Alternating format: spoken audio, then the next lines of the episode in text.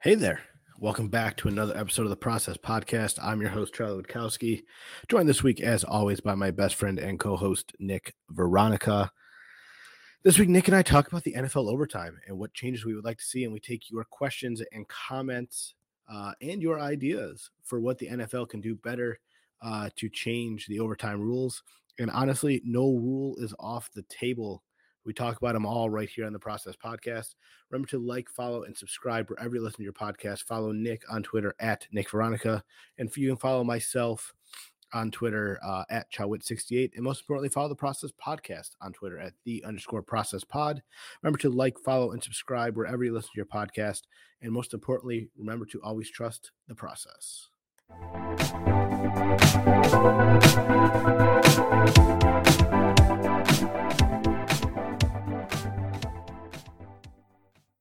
All right, Nick, let's just get into it because I know we teased it last week at the end of the podcast. NFL overtime rules. Overtime rules. Listen, I want this to get nuts, okay? Like, we can throw out the basic stuff that they might actually do, but by the end of this podcast, I want to be like, Charlie, how the heck did we get to something ridiculous, all right? No idea is too dumb. We're going to have some fun with it. We got some reader questions here. Charlie, blow my mind. Yeah, you know, I mean, obviously I'll give you some crazy ones I thought of, and then obviously I'll give you the one that, you know, I think is the most realistic, best option. But I think even after this week, I think we saw, which by the way, we have to mention, Kansas City going into overtime for a second week in a row, winning the coin toss for a second week in a row, and then throwing an interception 13 seconds into overtime. It was just like karma came Beautiful. Back to bite them in the ass. Did you? I don't know how much of that game that you watched, but I did catch that when they did win the coin toss, how crazy that crowd was going. They thought for yep. sure that they won the game. So I mean, they made yep. it even better too. Their Twitter account tweeted it in all caps. We won the coin yeah. toss. Yeah, and then I think the Bengals Twitter account tweeted back to them and said, "You lost the game," which I thought was even better. I saw that. That mm-hmm. was great. Look, I'll be honest. I don't have an issue necessarily with Kansas City and their fans. I thought what they did after the Bills game, right? There's just two of them that I have an issue with, and it's the one that dances, and the one that gets mad when people yell at her for spraying champagne on them in below freezing weather. But you know, and it's weird too. As before we got on here to record this tonight, I was watching the Pro Bowl showcase with, like, you know, they do the other little games, the dodgeball and all this. And by the way, if you hadn't seen it, Stefon Diggs jumped through a table. I'm sure Sean McDermott had a minor, like, heart attack watching Diggs do that, right? He went legs first. That's a mistake. You got to go, like, shoulder first. Yeah, we don't need him going shoulder first to anything, please. Let's just, we don't need him. That's how you get hurt, is going feet first through the table. You got to go. All right, shoulder, back, spray.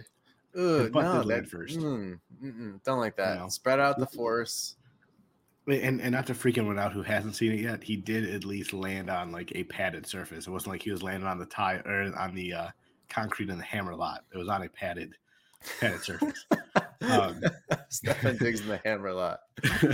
that would be quite. Maybe after he retires, he'll come back and jump through tables on the hammer lot. Sure. But, yeah, him and Fitzy will be out there. Him and Tyreek Hill were getting into it. They were trash talking each other, which I thought was pretty fun to watch. And it's very weird seeing Patrick Mahomes at a Pro Bowl. And besides that, the quarterbacks that are in the Pro Bowl, you mean to tell me that these three quarterbacks are better than Josh Allen? Like, absolutely not. But kudos to Josh Allen for passing up the Pro Bowl to go play some golf at Pebble Beach. If you didn't see his interview from yesterday, so this is probably Friday you guys will listen to this. If you didn't see his interview from Wednesday, did a pretty good interview where he talked about his golf game, talked about the overtime game against Kansas City. I don't know why. I really like Josh Allen interviews. I think he's getting much better with media. He's quite funny, and he seems to get it. Yeah, he's more open to talk about things. I don't know. I just really like listening to him talk in the interviews. I think he does a good job now compared to where we were. But anyway, let's get into it, man. Let's talk NFL overtime rules. You know, you had two overtimes in the playoffs. The Bills played in two overtime games this year themselves, one of which One of which they had a chance to win the game. The other one they did not have a chance to win the game. So I mean, what are your thoughts here? Let's start with you. Yeah, listen, your current thoughts on the current overtime rules first, and then we'll get into our crazy overtime ideas. Yeah, I think I don't need to tell anyone the stats about this is how many teams win. It's clearly not fair if one team doesn't have an opportunity to touch the ball. I don't know how much more it needs to be said about that. It seems most football fans, at least in my experience, are in agreement on that. I don't have a huge problem for the regular season because I know you're trying to get the game over with and not super tax anybody, but at least for the playoffs, you got to find something better. So I think college football overtime is not horrible, not bad. The NFL is never, ever, ever going to admit that college football did something better than they did and just take that. So, but I don't know. Do you like the college football rules compared to, I mean, obviously compared to NFL rules, I mean, anything's better than what the NFL currently does, but do you like the college rules that much better? I like it better. I don't know that it's perfect, but I think it's better. Every team, they both get a shot, and it you I think that's actually for us. I think that's actually a good place to start the conversation with something sort of neutral and just build it off and go crazy and go nuts from there. Absolutely. So absolutely. I mean, I get on the NFL side. You know, what about the records and the sanctity of the blah blah blah? You could take the, because in college they count all the stats. So if the game goes 7 overtimes, look at that, someone's got 9 touchdowns. All right, like. Mm-hmm. You could do it like an NHL shootout where it's just, you know, team point or team whatever. If you say 6 points for whatever you say and not truly count the overtime stats, if you want to do that, that's fine. But college is cool, I think. If the NFL were to adopt a very similar overtime, I would start the ball back more. I would say put them on fringe field goal range, maybe back on the near midfield, maybe 50. The offensive 40, something like that, where they still need to do some work. The 25 is too easy for NFL teams, but you're trying to get touchdowns. And I would probably hear an argument for no extra points, always going for 2. Mm-hmm. Mm-hmm. No, I like that part. That's probably one of my favorite parts of the NFL overtime, or sorry, the college overtime, is that teams have to go for 2.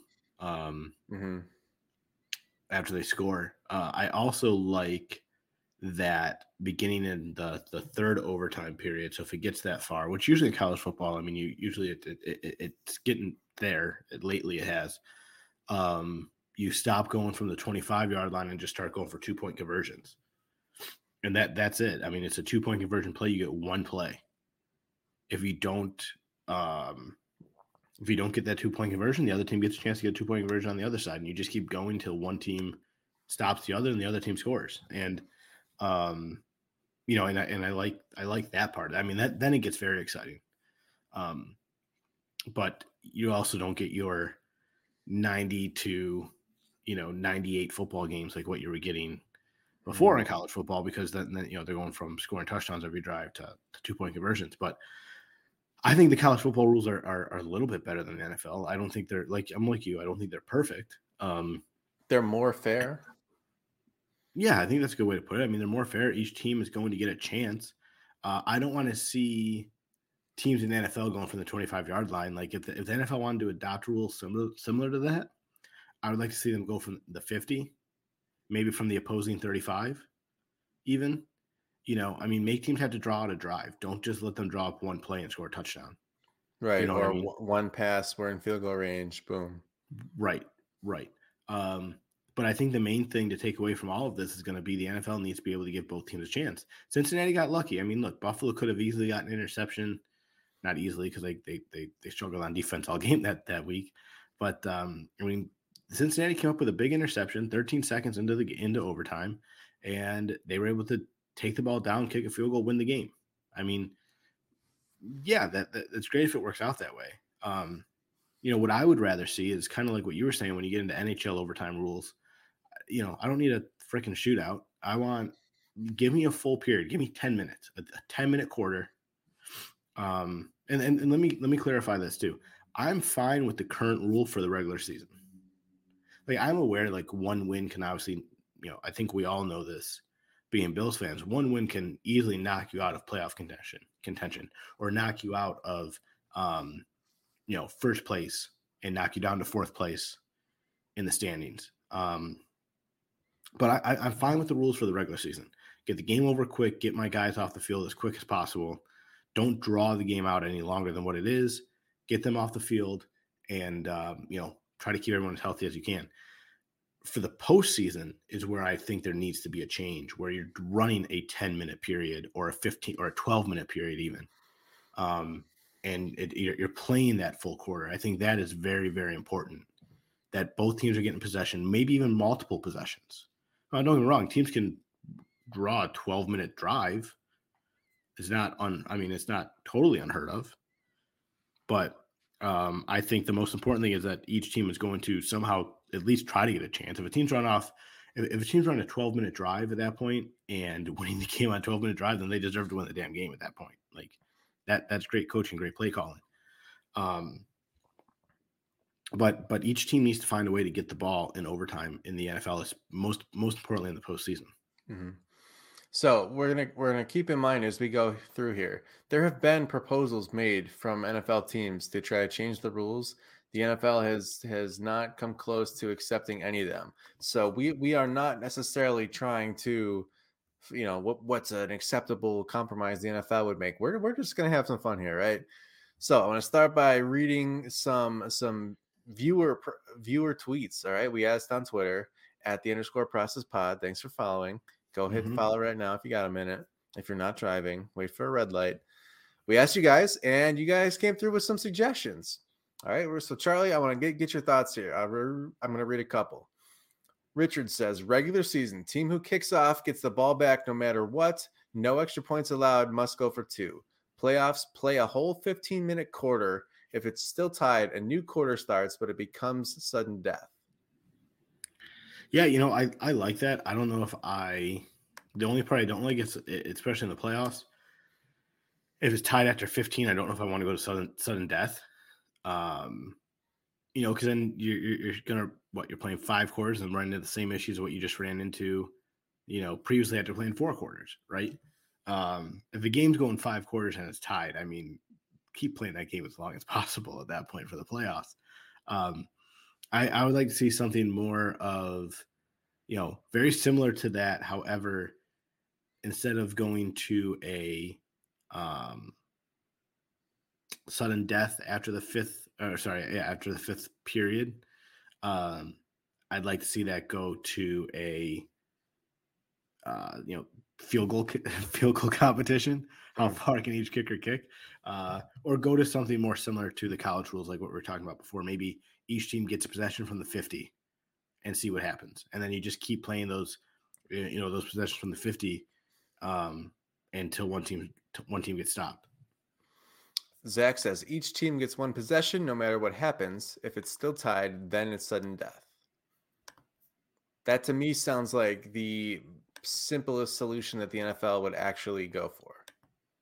I think so. I mean, I agree with you. I think that's the easiest way for the NFL to get what they want out of this. You know, if they're willing to make a change, you know, that does make the most sense. Again, I don't hate that. I just hate the sudden death part. But again, for the regular season, fine. That's fine. For the playoffs, I think you need to come up with a better idea than just sudden death. You're right. We'll see. That works for, you know, sports that are more dynamic. Like the game could go either way at any time. Soccer, hockey, games like that. Sudden death works. This is more similar to a baseball almost, where you're kind of only like one team is going to score at a time. So this, you know, I saw a ton of tweets this week. Imagine a baseball game where the away team hit a home run in the top of the 10th and the home team never got the bat. So it's not exactly like that, but it's kind of similar. Like, that's not bad. Well, I mean, so what do you think? I know you're a baseball guy, but what do you think of the new rule for Major League Baseball that they came up with as far as moving the, you know, when you get to extra innings, you get a guy on second to start the inning? I dislike it from a gameplay standpoint, but I like it from a I want to go to bed standpoint. Okay, understandable. I'm with you on that. I'm with you on that. Yeah, I don't know. I do wish. By the way, I do wish they would get rid of that in the playoffs. Keep that for regular season again. Move the game along. Get rid of that in the playoffs. Fair. I don't know. They could do something more fun. The 10th inning is a runner on first. The next one's a runner on second. Next one's a runner on third. I don't know. It feels like too big of an advantage, but they're trying to end the game and not burn out pitchers. So nothing's worse than staying up or playing in or coaching in a 17-inning game where you've burned out your entire bullpen and you lose and you get nothing. Yeah, no, I agree. Let me give you the rule, Nick, that Kansas City proposed back in 2019. Okay. This was after this happened to them when Brady beat them? That is correct. Brady drove 75 yards for a touchdown on the first possession, enacting the sudden death rule. The Chiefs set out to change that. They proposed a rule that would allow each team at least one possession overtime, even if the first team who possessed the ball scored a touchdown. The proposal would set out to eliminate the coin flip and just rely on the pregame flip to decide which team gets to receive or kick in overtime. So I don't hate that one either. I mean, I think that's currently even better than what the hell they have now. But what they didn't get into is what happens. Okay, first team scores. What happens if the second team march down and ties them? Then what happens? I think from there, then you go to sudden death. Well, the issue with that, though, right? You talk about, sure, then you go to sudden death. But for example, let's say we're going to use the Bills Kansas City game, for example. Kansas City goes down and scores. They score a touchdown. Buffalo comes down and scores a touchdown. And then Buffalo has to go out to try to defend Kansas City. And if Kansas City scores again, it's over. Or Kansas City goes down and kicks field goal, it's over. Like, there needs to be something that's going to determine who gets the ball at that point. Because, okay, I scored, I'm kicking off, and then they go down and get a field goal. Then what? Like, the game's over? Like, you know what I mean? I think there needs to be something in there where, either you need to do a coin flip or something.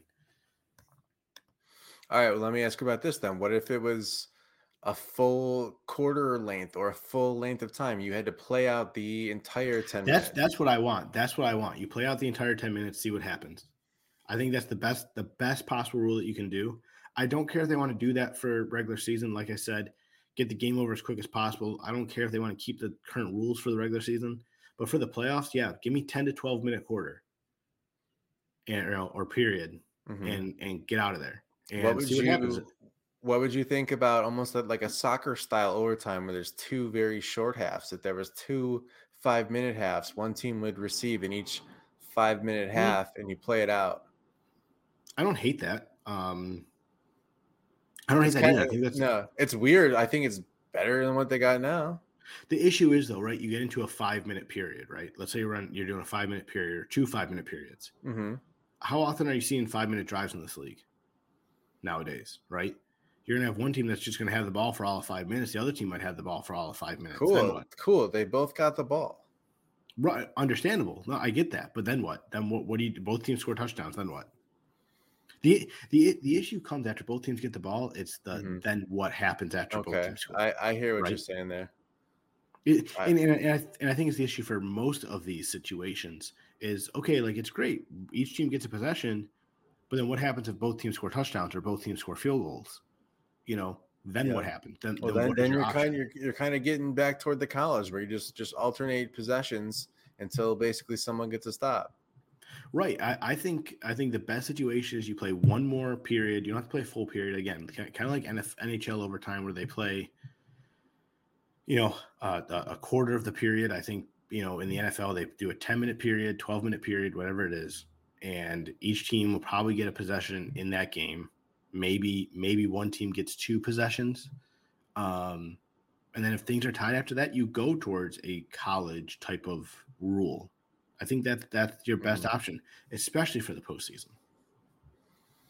All right. In our tweet, we did say there is nothing too ridiculous. So we have Josh says he's got three options here. First one, he says inning style, like baseball. Each team gets a possession. I assume that would go along the path of college where you kind of just keep alternating and it's both teams will have their up basically, which I like. Mm-hmm. Mm-hmm. Next idea, I was going to bring this up later. He says field goal shootout. And I think that would be funny. You start them 40-yard field goal. Okay, now then you move back to 45. Then you move back to 50. Then you move back to 50. Or start beyond longer than 40 maybe. Mm-hmm. Fifth, start at 50, then 55, then 60, then 62, then I don't know. Could you imagine a field goal kickoff between Justin Tucker and Harrison Butker? Okay, hold on. So when I was gonna bring this up, my question for you would be: Is the kicker setting it up on a tee? Is it the long snapper, the holder, Ooh. And the kicker? Is there a pass rush? Is it 11 on 11 full rush trying to block this kick? Does he have to kick it high over a pass rusher? What do you like there? I think if you're doing something like in close, right? Like let's say you're going anything inside of 50 yards, right? You get contested. Then once you get outside of 50, then it's no longer a contested field goal. I think you might start this at 50 just to get it over sooner. I mean, it could end on one kick at 50. Sure. Great. You know? But yeah, I mean, yeah, that would be interesting. I think that'd be a lot of fun. But then you're putting so much on your kickers. What about? And this would never happen because NFL coaches are absolutely not leaving the game up to their kickers or any special teams. You know what would be amazing they're not leaving it up to their kickers if they don't have to. Right. I would like to see a game of pig played by kickers. You put the ball anywhere on the field. I want to see somebody kicking from the sideline like a rugby kick. All right, let's get weird. Did you ever imagine when you were at hockey practice and stuff? Do you ever play post at the end of practice? Yeah, I hated it. Right. I mean, I enjoyed it. I would much rather shoot. I mean, anyone would much rather shoot on a goalie, but yeah, you play post. I like that. To do, right? Like, that's actually number 3 over here from Josh. Says both QBs stand on the 30. First to throw the ball off the crossbar wins. Yeah, crossbar. I think you got to hit all 3 posts. Hit the left bar, the right bar, with the quarterback or with the kicker. With the kicker, I think that would take a long time for a kicker. Maybe. I mean, it would make it interesting. But then then at the same time, mm-hmm. then you're working on this in practice. What happens when you get into the game? The kicker's like, "Oh shit, I've been working on hitting the left upright all week." Right. All right, here, Jason. We got to hear out Jason here. He says, 100-yard mascot race, best 2 out of 3. Sign me up. I think Billy Buffalo can run faster than the. What the hell is Kansas City's mascot? Like a rat or something? I think the Flash would be in high demand.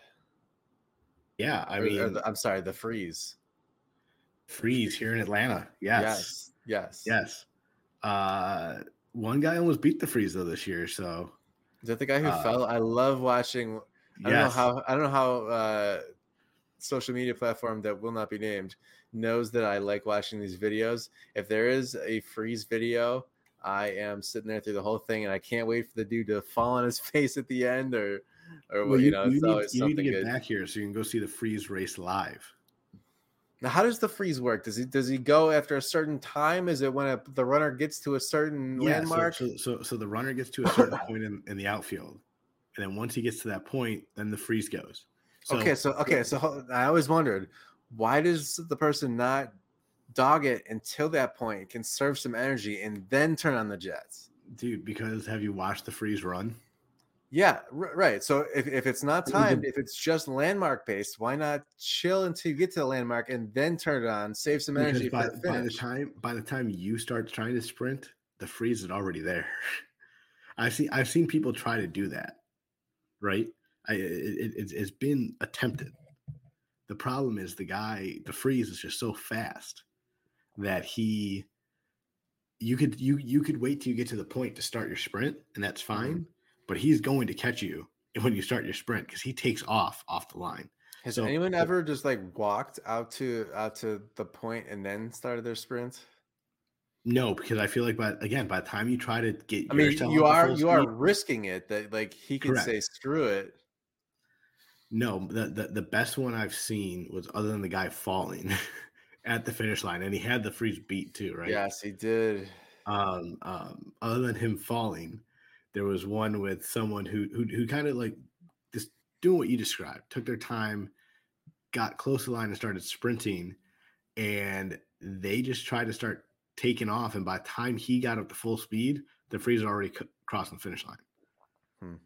So the story behind the freeze is it was a guy, they used to do these like fan races or something years ago. And this guy came out to race and he was so fast that the Atlanta Braves hired him to come do this, you know, in between innings.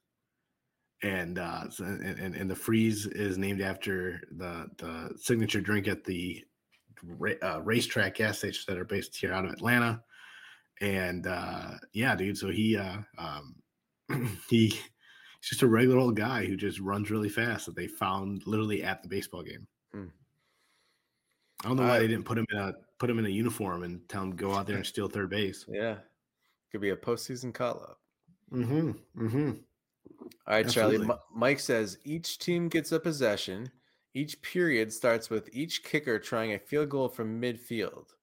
Miss and your team starts at midfield. Make it and you start at the red zone. Ooh, I like that better than a coin toss. I definitely like that idea better than coin toss. I think that's a good idea there, Mike. I know we said that we don't want like the rate, like the game coming down to kickers, right? But you think about it, and the kickers at times are the most exciting, you know, plays of the game. This would be very exciting to see instead of a coin toss. All right. What are your thoughts on that one? I'm gonna bring something up that's like a variable field start in a minute. I don't know. I mean, they would never leave anything up to their kickers. So it's like right. I don't know. I mean, I think it's fun. I think, man, you should, Charlie. You have a son. You should make your son a kicker or a punter. He will get a college scholarship. Best chance to go is by being a kicker or a punter. I feel for kickers. I don't know. I like seeing them perform. I think they would, you know, there's so much, they're not quote unquote real football players and they shouldn't be deciding these things out there. So, I have been told by my mother-in-law that my son is not allowed to play football. See, she's thinking getting hit. If he was a kicker, it would be fine. And also he could play soccer and then just go kick for the football team. That is true. He could do that. And my Argentine father-in-law is convinced that he's going to play soccer. And I'm like, dude, you can do Buffalo. Both. Right. Main thing is first is playing hockey. But look, I'm good with him being a kicker in the NFL. I mean, listen, he's still making millions of dollars. Hockey builds up the leg strength. And then eventually you start specializing. Dude, he can go to the NFL. Go ahead. Go be a kicker. Go be a punter. Go make your dough. Just don't forget about your mom and dad. College paid for it, yeah. That's all I care about. Please make it easy on me. College isn't getting cheaper, that's for sure. Carl says, one possession each, and if that doesn't decide it, sudden death field goal kicking that starts at the 35 and moves back 5 yards each successive kick. A terrible way to do it, but would be hella entertaining. Carl, I think that's a great idea too. That goes back to what we were saying before. I mean, contested or uncontested, you know. I do like the sudden death field goal kicking aspect of it more so than, you know, putting the ball again in your quarterback's hands. Not that I don't want Josh Allen to have the ball in the final, you know, final situation like this, but if I can keep Josh Allen off the field after 4.5 quarters. I'm fine with it, you know, and any way to keep him off the field from getting hurt at that point is fine. I don't hate it. I do not hate that. I mean, that and perfect thing what Carl is doing is what we were just talking about. He's saying, okay, this happens. Each team gets a possession. And if it's tied, then here's what you're going to do. So many of these other options we're getting is, okay, it's tied. This happens. Okay. But then what happens if it's tied after this?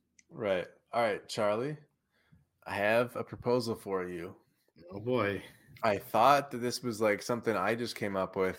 When I searched around for it, I learned that the Baltimore Ravens actually proposed this one time, and it was pretty quickly rejected, but I think you should hear it out.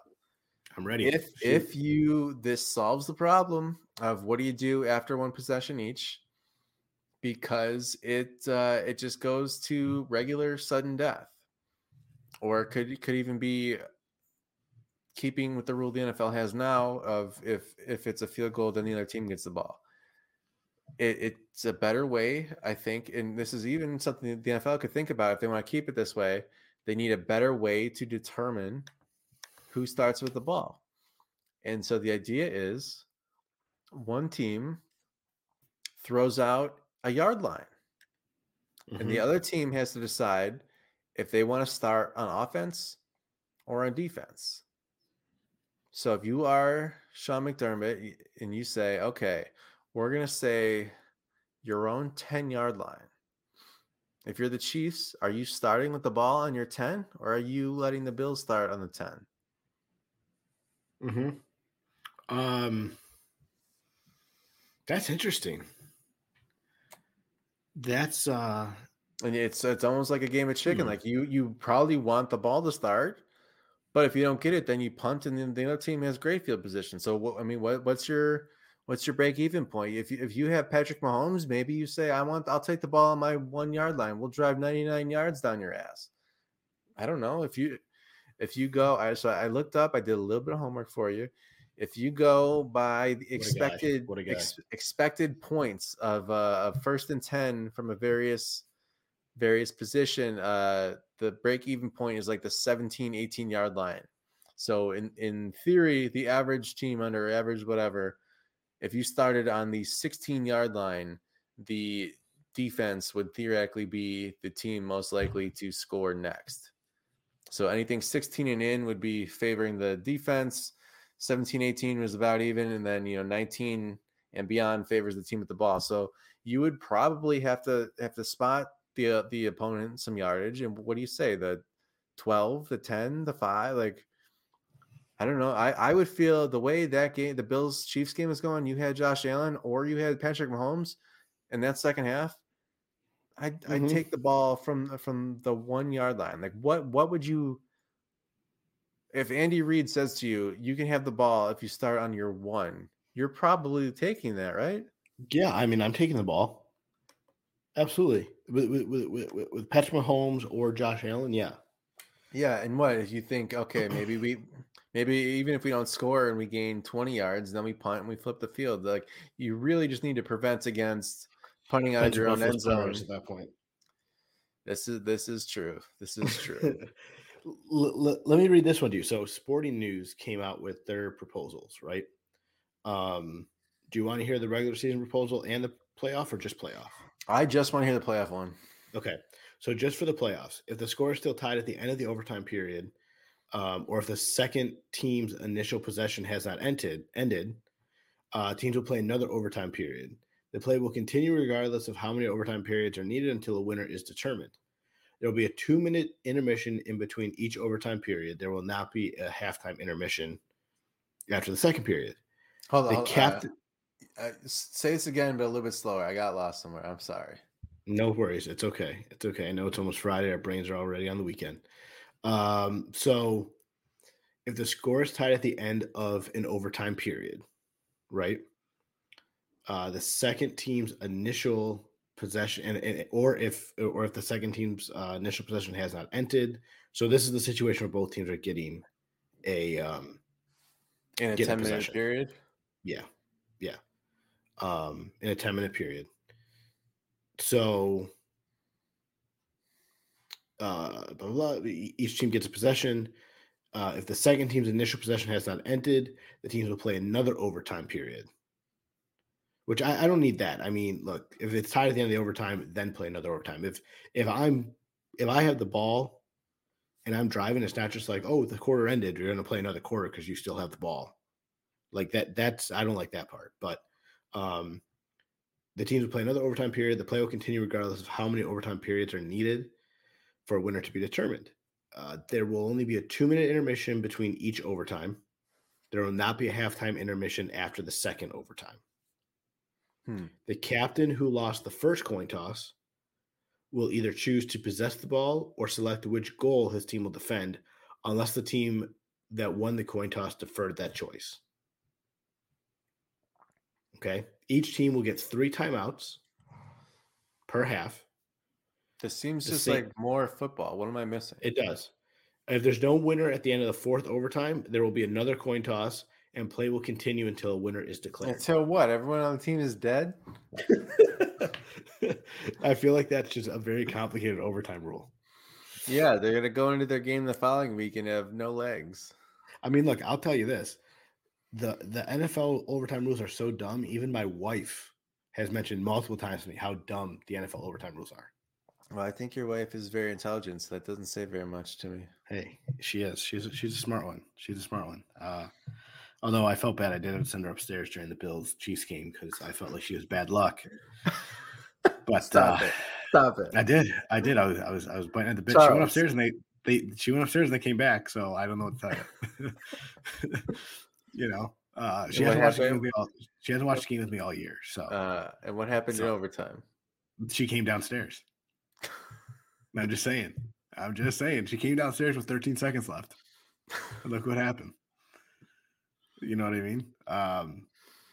But yeah. So last year she watched every playoff game with me, and they did fine.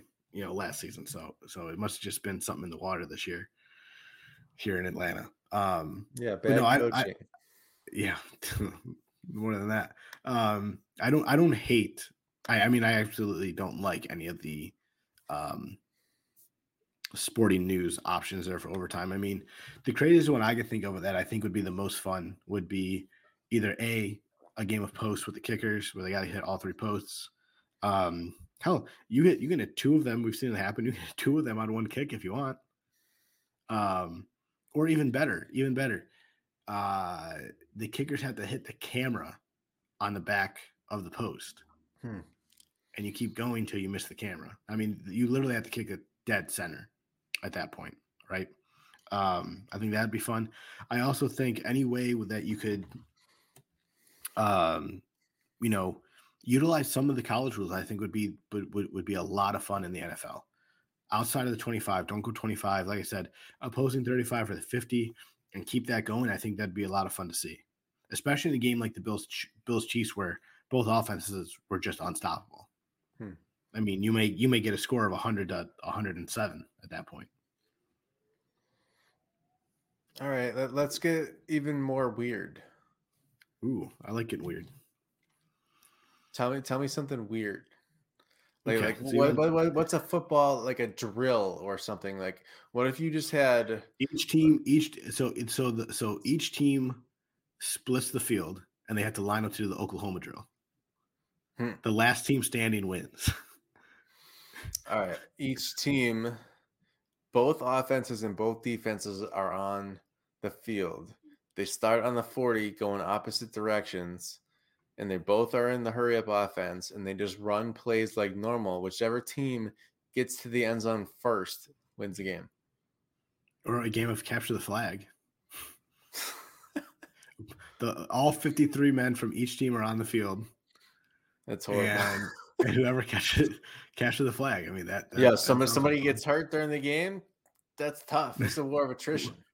That's right. Wheel them out on a wheelchair for all I care. They can use their just no concussions. If you have a concussion, you got to stay in the locker room.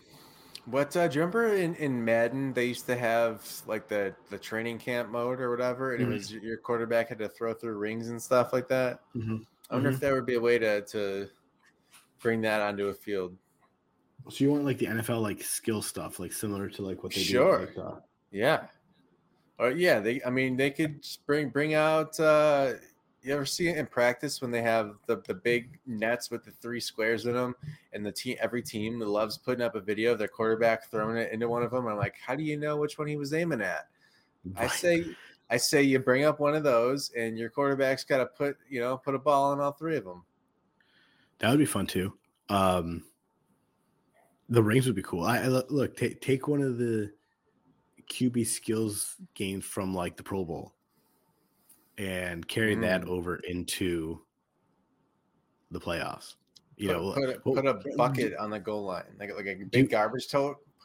Put it on the goal line and keep moving back and ask them to drop a ball in the bucket. Do you remember the one that they used to do where, like, they'd snap the ball and they'd have to run over the, you know, whatever the things were, things on the ground? They had a, you know, high step over, run through the two punching bags, come around the corner and throw on the run at the target. And depending on what target they hit, depending on how many points they got, that would be cool. You know, and whoever has the fastest time wins. Okay. You could have tie game. Both teams should just go and shower. Coaches play a game of Madden for the victory. Jeez, I don't know if I want. Can you imagine Bill Belichick playing video games? Sean McDermott couldn't get out coached by Andy Reid in Madden, right? I mean, anything's possible. Sean McDermott's just an overthinker, man. He's that guy who plays video games and just thinks too much about it. And then if something like unrealistic happens in the video game that determines the, you know, Lord forbid there's a computer error in the video game and like you hit a pick six. There's a hacker with a glitch. Could you imagine? Anything's possible in this day and age with video games.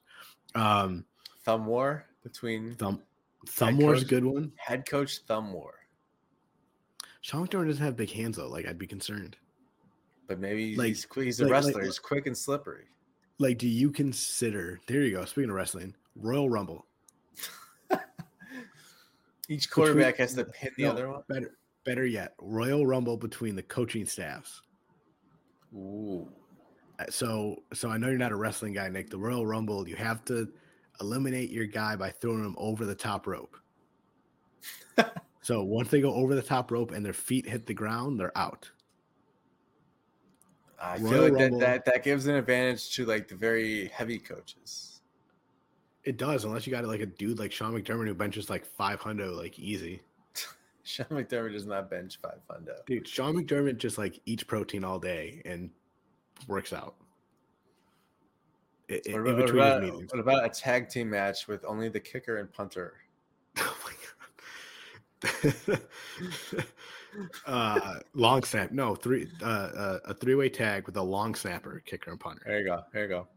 You know, I wouldn't mind seeing the Ferguson brothers get into it. I mean, I'm sure they have some pent-up, like, brotherly, you know, things to fight about. That would be fun. But next, speaking of weird things, we got to talk about the weird stuff that came out this week from Brian Flores. Oh, the meteor that just hit the NFL landscape.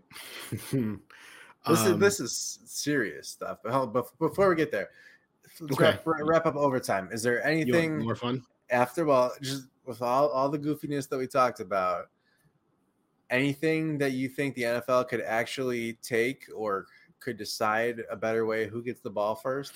What would you think for playoffs? They said, forget it. Whoever's the higher seed gets the ball first. Yeah, sure, but there's the you know are we still talking about each team getting possession at that point? Nope. So the home team's gonna get the ball first. Yep. Doesn't make it any better than where we are now. No, but you would at least it wouldn't be random. You'd say they've earned it at least somehow. What I've seen going around on the sports channels and stuff is that the NFL's looking at the 10-minute period to do a 10-minute period overtime. Or adopting something similar to the college rules. I think adopting something similar to the college rules, yes, while fun and exciting, is the easy, lazy way to go. And I think the best way to go is playing a full 10-minute, 12-minute quarter or period, because at that point you're playing five. I think that's the best way to go. Each team's going to get a possession. And I think that changes the game. I mean, one team may have to come down and run a 2-minute drill, but, you know, if that's what you need to do to win the game, that's what you got to do to win the game. And if it's tied after that? You just you do it again. You do it again until a team – it goes back to, like, the NHL rules, right? The NHL in the regular season, let's face it, their overtime rules in the regular season sucks. I'm a fan of the shootout. I know there's not many people out in the world who are fans of the shootout. I like the shootout. I think the shootout's exciting. I like seeing that incorporated in the game of the NHL some way. So I'm fine with the shootout. But when you get to playoffs, let's face it. Yes, while it is sudden death, they could play three more periods of hockey before a team scores, and it's exciting to watch. Yeah, I worked at NBC. I worked one of like the longest playoff game in history. It was insane. That is right. You did do that. I mean, I wouldn't mind seeing that. Now I know the NFL and the NHL are much different, right?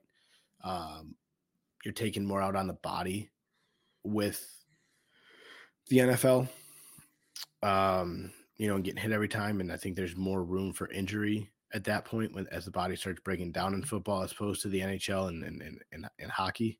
But yeah, I think some way that you could kind of adopt something like that where you're playing a full period is the most important thing. And then from there, you either can go to the college rules at that point or go to my favorite part of the college rules and go to, okay, you have to score a 2-point conversion from the 2-yard line or 3-yard line, wherever they put it nowadays in the NFL.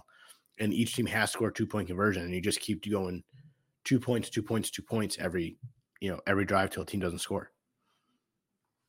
I like that. You could almost get to a point where you're just a shootout in the NFL would be, if you don't do kickers, do 2-point shootout. You just alternate 2-point conversions. That would be exciting. And teams really got to at that point. I mean, I'm sure teams have those plays in their playbook, down inside the 5 that they run, but you really got to get creative at some point. Cause let's say you get 10 overtimes in, right? How many more plays do you really have sitting there for plays inside the 5-yard line that you could just pull out of your ass? And I'm sure there's not many. I mean, You may see a lot of Phillies in that situation, but we'll see. I'll be curious to see if the NFL even does make a change. I won't be surprised if they just say, our rules are fine. We see nothing wrong with them. Everyone else sucks. Because even after Kansas City this week with Cincinnati, again, I know Cincinnati got the turnover, and it's you could say, oh, yeah, it's that easy. If you get a turnover in overtime and you're the team that kicked off, you can go ahead and win the game. Like, sure. How many teams are going to get an interception? And the stats are on the side of the team that wins the coin toss more so than the team who's playing defense to start the overtime. I'm sorry, say it one more time. The stats are on the team that wins the coin toss more so than the team that wins, or I'm sorry, more so than the team that starts on defense. I believe up until last week, the Cincinnati-Kansas City game, there's been 11 NFL overtimes. Well, now 12 if you count the Bills-Kansas City game. 12 NFL overtimes, and the team that won the coin toss won it 11 times. Crazy. So what does that tell you? Where does the rule need to change? Now, don't forget, the Bills also had a chance. They did win the coin toss against Tampa Bay and had a chance to win the game, and were not able to. This is true. So that is another thing to keep in mind. It can go both ways, yes. However, it definitely favors the team that wins the coin toss. And a game like what we saw against Kansas City and Buffalo should not have come down to a coin toss. Should not have even made it to overtime, but we covered that on the last podcast. Yes, we did. As a quick aside, the Super Bowl here, most years you get to the Super Bowl and you're watching, the conference championship, and you're like, are the Bills even in the same league as these teams? Like, it's a different sport. And this year you're watching it and you're like, Bills should have kicked both these teams' ass. Why couldn't Patrick Mahomes looked frazzled? In the second half, he looked bad. The first half was so good. Bengals change it, rush 3, kind of what the Bills should have done in the last 13 seconds, maybe. And look at that. Mahomes couldn't figure it out, couldn't adjust, and is actually human. Patrick Mahomes must have went to the locker room and watched his brother's TikTok or something, or saw a TikTok of his brother dancing or something, and must have messed up his whole game plan. Well, listen, for the Super Bowl, we're going to talk about Super Bowl betting next week. Be sure to come back to the process. We got a special guest for you to talk Super Bowl betting. Should be a good one. But before we get there, Charlie, we're going to talk about real quick Brian Flores and the lawsuit against the NFL.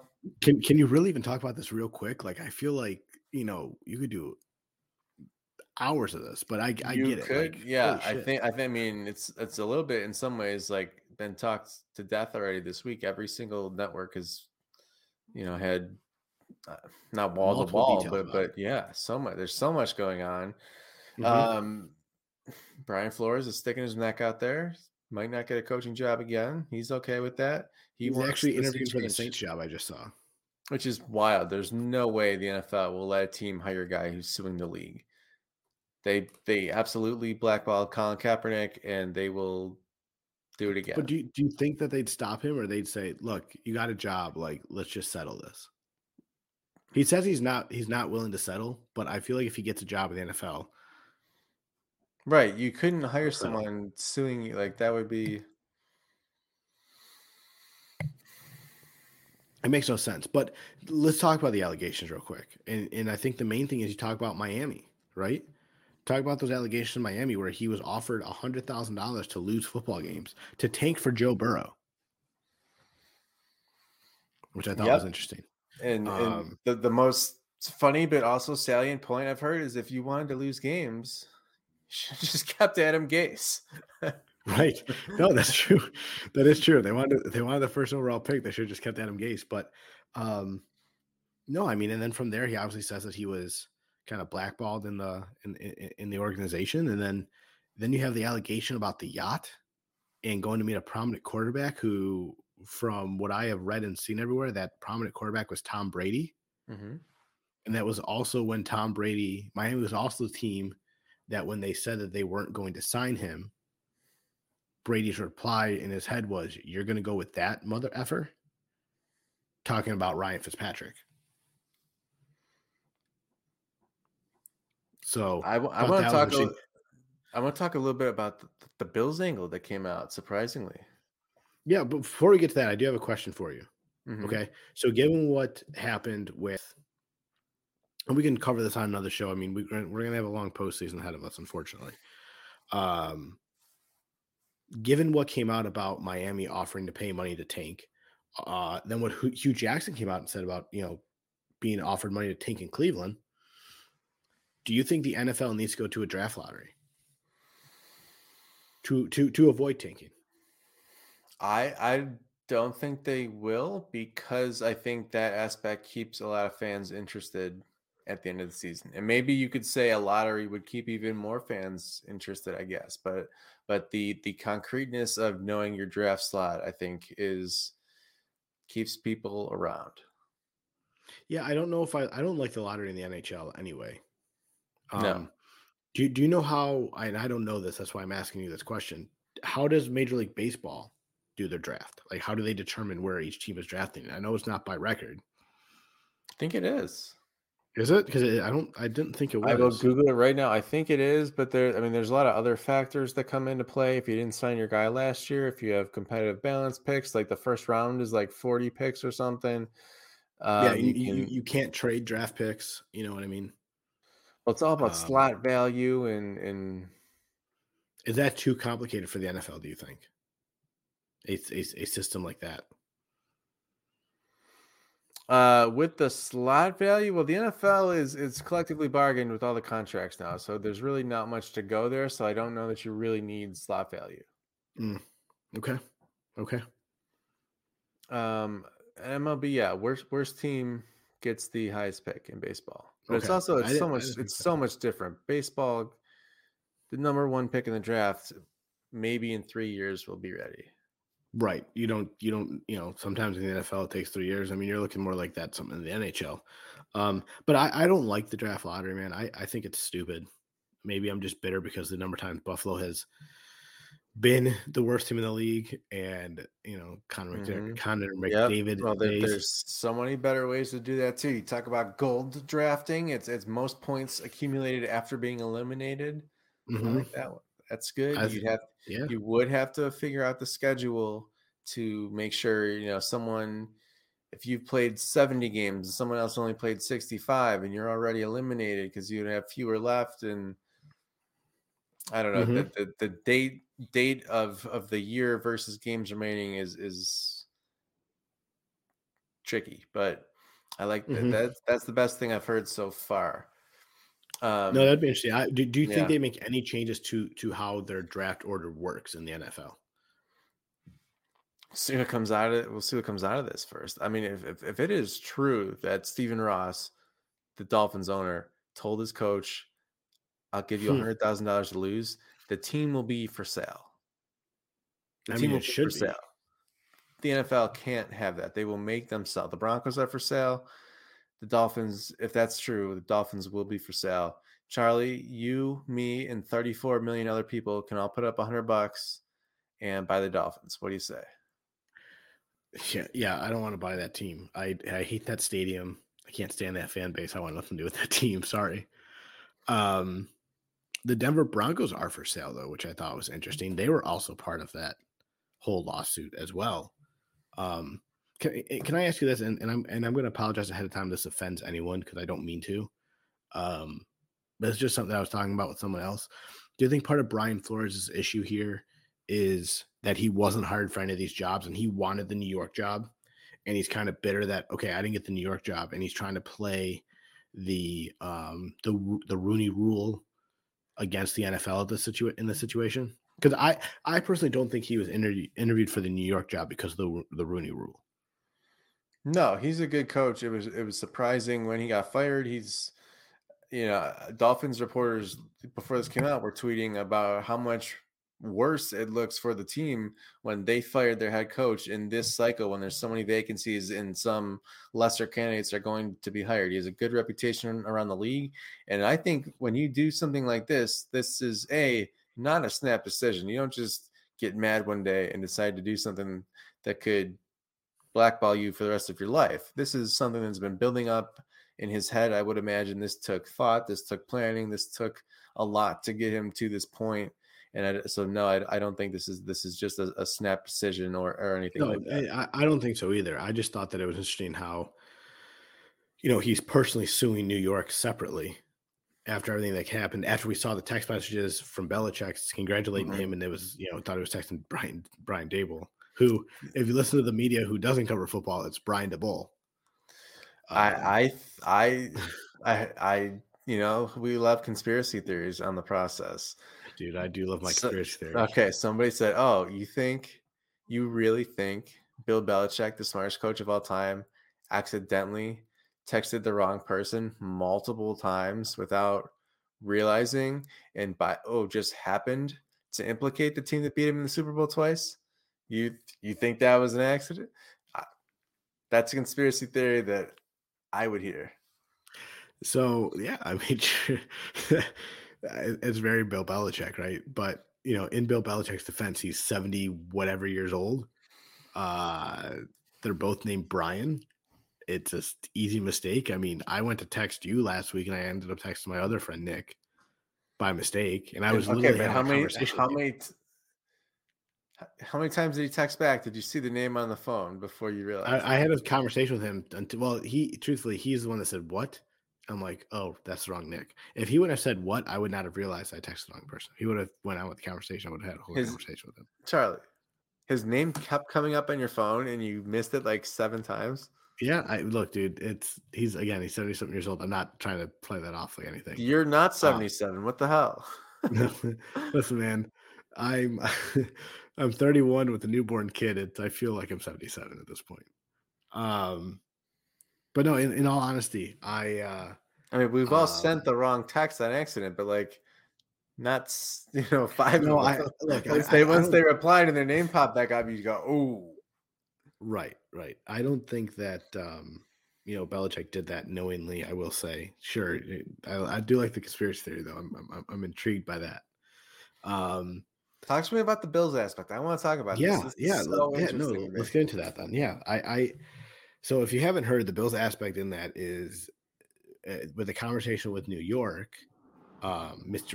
McDowell, I believe it was, or McDonnell. I don't know who it was, what his role is. I believe he was VP of player personnel or something with the Giants. But he mentioned to Brian Flores that if he gets offered the head coaching job, they were talking about possibly bringing Brian Daboll on as the OC because he was unhappy in Buffalo. I don't see that. Super interesting that's a footnote in the lawsuit that just sprinkled in there. By the way, they might have hired Brian Daboll in a lateral position just because he was tired of working with Sean McDermott is what someone said, told someone else, someone who should know, mentioned it, and it worked its way into a lawsuit. Super interesting. One thing that I thought about with this is if Brian Daboll is, was he unhappy, or was he kind of at the point where he knew he was ready for a head coaching job? And it was more of a, not necessarily him and McDermott not getting along, just kind of him feeling like, okay, like I'm ready for a job. Like I want more responsibilities with my offense or whatever he was doing. Or even the fact that Sean came out and, never publicly said, our offense is not doing well, but there was times throughout the year, the Jacksonville game, the Pittsburgh game to start the season, and a few other games throughout the year where we looked at this offense, we're like, what is this offense doing? What is going on with these play calls on this offense? Maybe Sean was a little bit tougher on Brian Daboll throughout the year than what he wanted, and Brian Daboll didn't, took offense to it a little bit. Maybe Brian Daboll watched the last 13 seconds back of the Chiefs game and said, I got to get the hell out of here. No, because truthfully, if he's having a riff with someone, it's not just something that came from that, but that's not a bad thought either. I think it's more from, a couple seasons in Buffalo. Look, mm-hmm. You have brothers, Nick, right? How many times, no matter how close you guys are, how many times when you guys lived in the same house, were together every single day, did you guys just get sick of each other, just want to get out of the house and get away from each other? Yep. Right? These guys are with each other every single day. Most times they're with their coaching staffs more so than with their families. Mm-hmm. It could have just been a brotherly rift that was taken out of context. I did find one thing interesting though from Brian Daboll's comments about when they asked him about Josh Allen's development, and he did come out and say, "Yeah, it took a village to develop him as a quarterback." Sure, I mean, and sure, yes, it did. But I also think that if Buffalo is such a bad place to coach, or Sean McDermott is such a bad coach, Ken Dorsey would not have stayed. And they would not have gone out and got Joe Brady as a quarterback's coach. Mm-hmm. By the way, two good hires. I love, as much as I love the Ken Dorsey, multiply that by like 1,000 for bringing in Joe Brady. As a QB coach, yeah. OC didn't work out in Carolina. QB coach, he can do that. We know he can do that. Can I give you my thought on that real quick? So my thought on that is that he's taking this QB job as kind of like, look, if Ken Dorsey comes out and Buffalo's offense doesn't, suffer at all from what they did last year, Ken Dorsey may be getting head coaching calls next year. He gets a head coaching job. Joe Brady moves into the OC position. Well, Sean McDermott's thought on this is I can bring Joe Brady in, and he can either come in here and be our OC once Dorsey gets head coaching jobs, and could have that much faith in Dorsey, or Joe Brady. Or Joe Brady is looking at it like, look, I can go here, continue to develop an already great quarterback in Josh Allen, and go get an OC job somewhere else next year. Or what? Or? Yeah, there's another or. It'll be like Rex Ryan firing Rick Dennison. If it doesn't work out, with Ken Dorsey, you fire him, and you got another guy in the waiting. Well, you know what? I didn't think about that. I think Ken Dorsey's going to be fine, though. I think so too. But I mean, who knows? I have more faith in Ken Dorsey than what I have in Leslie Frazier right now, and that's bad. Which is okay though, because Leslie Frazier's the DC for a defensive head coach. No, I get. I get Leslie Frazier's a great dude. I think he still might get a job. I don't think any of the jobs left he's going to get. I think. Harbaugh's going to Minnesota, which I think is stupid. I thought he told them he was not going.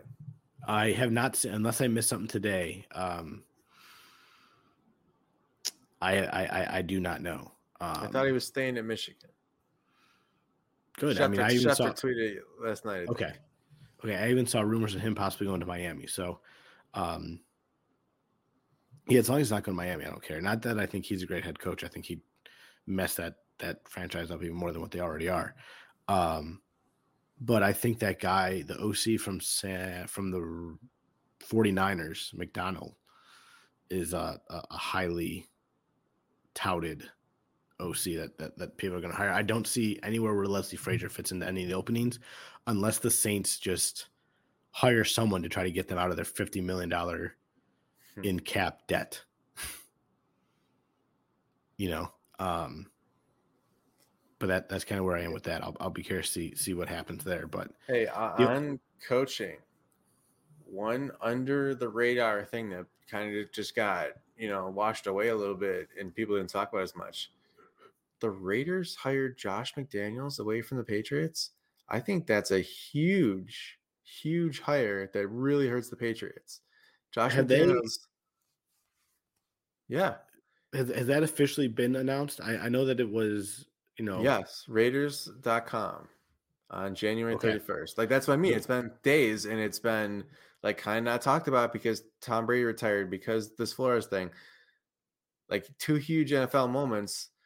The Flores thing is going to go on for a long time. Like, this is like, a lot of times you got to recognize the moment when you're in it. This is, like, the bombshell, okay?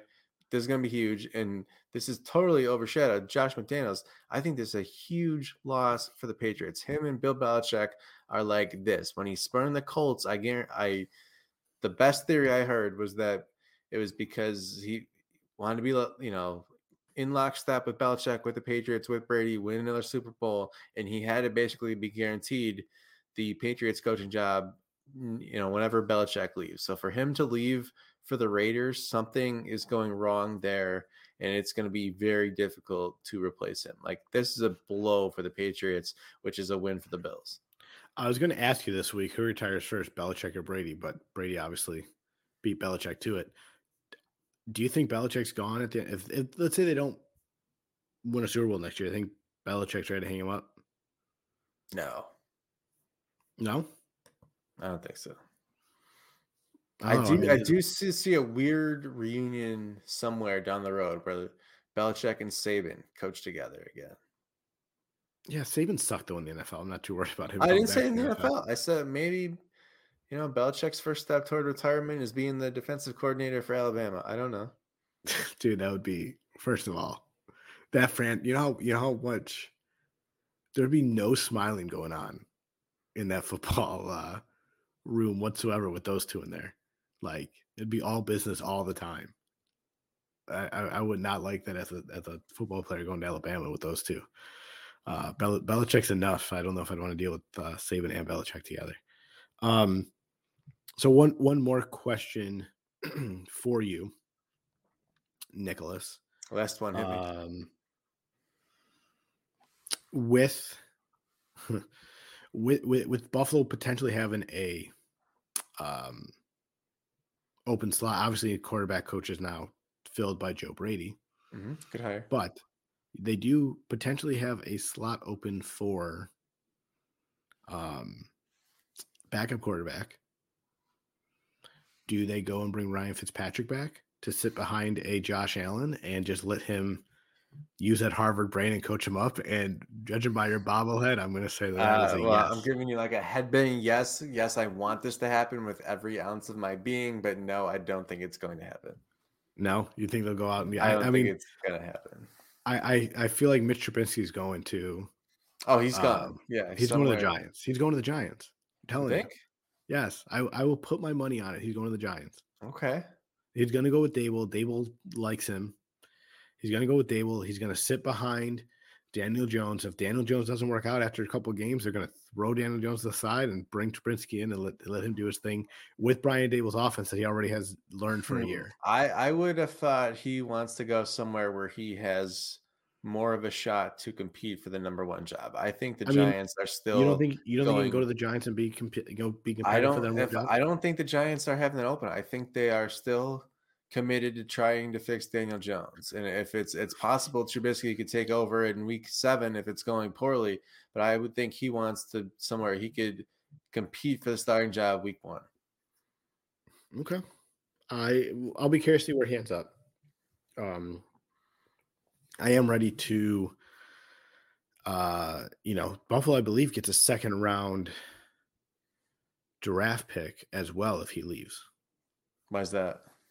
Compensatory pick. Oh, I thought third was the highest comp pick. It's the third. That's fine too. I'm sorry. I'm seeing is there a trade condition I don't know about, but okay, I hear you. No. I don't see them being big spenders in free agency. So if somebody signs him for big money, then yeah. The Bills have not gotten a compensatory pick in how long? When have they had a good player leave worth getting a compensatory pick? Yeah. You know, so I was thinking, when was the last time a Bills coordinator got hired for any other job? Mike Pettine. Good answer. Yeah, it sounds right. Was that like 2014-ish? Yeah, it was Rex Ryan years. That was pre-Rex Ryan, I thought, right? Was it pre-Rex Ryan? No, I thought Pettine was Rex Ryan's defensive coordinator. He got hired by where? Cleveland? Yes, he went to Cleveland. Kyle Shanahan was his offense coordinator. He was a terrible head coach. Is he even in the league anymore, Mike Pettine? 2014. So, okay, I was right, even though I thought I was wrong. So I was weirdly right. Is Mike Pettine still in the league? We can look that up. While you're looking that up, I also saw something this week. Speaking of Bills' former head coaches, Doug Marrone has apparently left the University of Alabama, and there's talks of him taking an NFL job. Stop hiring Doug Marrone. Could he be coming to work under Nate Hackett out in Denver?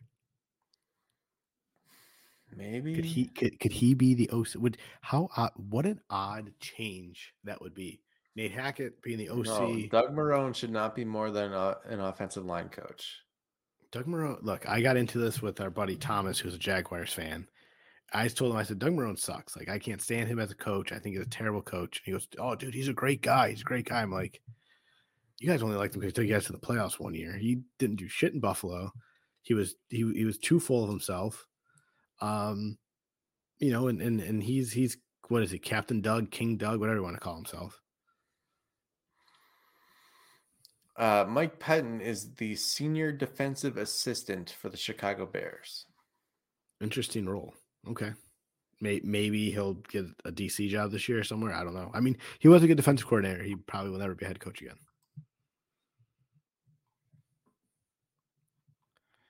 Fair. We will see what happens there.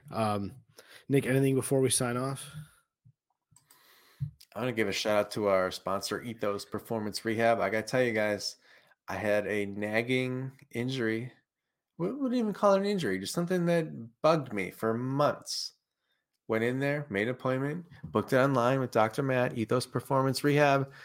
We looked on the chart. We did the wall of every muscle. We talked about the three muscles around the area. We did a bunch of tests, figured it out. It was not tendinitis. It was tendinosis. I have a plan of attack on how to make the pain go away. I'm seeing improvement already. You got something that's bugging you. Ethos Performance Rehab. Find them online. Tell them the process sent you. Yeah, or give them a call at 716-472-6267. Let them know Nick and Charlie from the Process Podcast sent you. Tell Dr. Matt we said hello. I got nothing else before we go. I think I've rambled on long enough. I've gone a little bit over our time. Apologize to everyone. Appreciate everyone always tuning into the Process Podcast. Nick, tell everyone where they could find you on the good old interweb. I'm on Twitter at Nick Veronica, Facebook.com/byNickVeronica. And I also want to say thank you to everyone who submitted an overtime proposal. We love feedback from our readers. Hit us up. We will mention you on the podcast next time. Yes, absolutely. Any questions are good questions. There's no such thing as a dumb question here on the Process Podcast. I should know. I ask enough of them. So all questions are good questions here on this show. Appreciate you guys all tuning in. You can follow me on Twitter at Chawit68 or follow the Process Podcast on Twitter at @the_processpod. Remember to follow, like, and subscribe wherever you listen to your podcast, Spotify or Apple Music. Leave us comments, leave us a rating. Let us know how much you love us. We always appreciate that. Or if you don't like us, let us know too. We always appreciate that too. Thank you for always tuning in, and remember to always trust the process.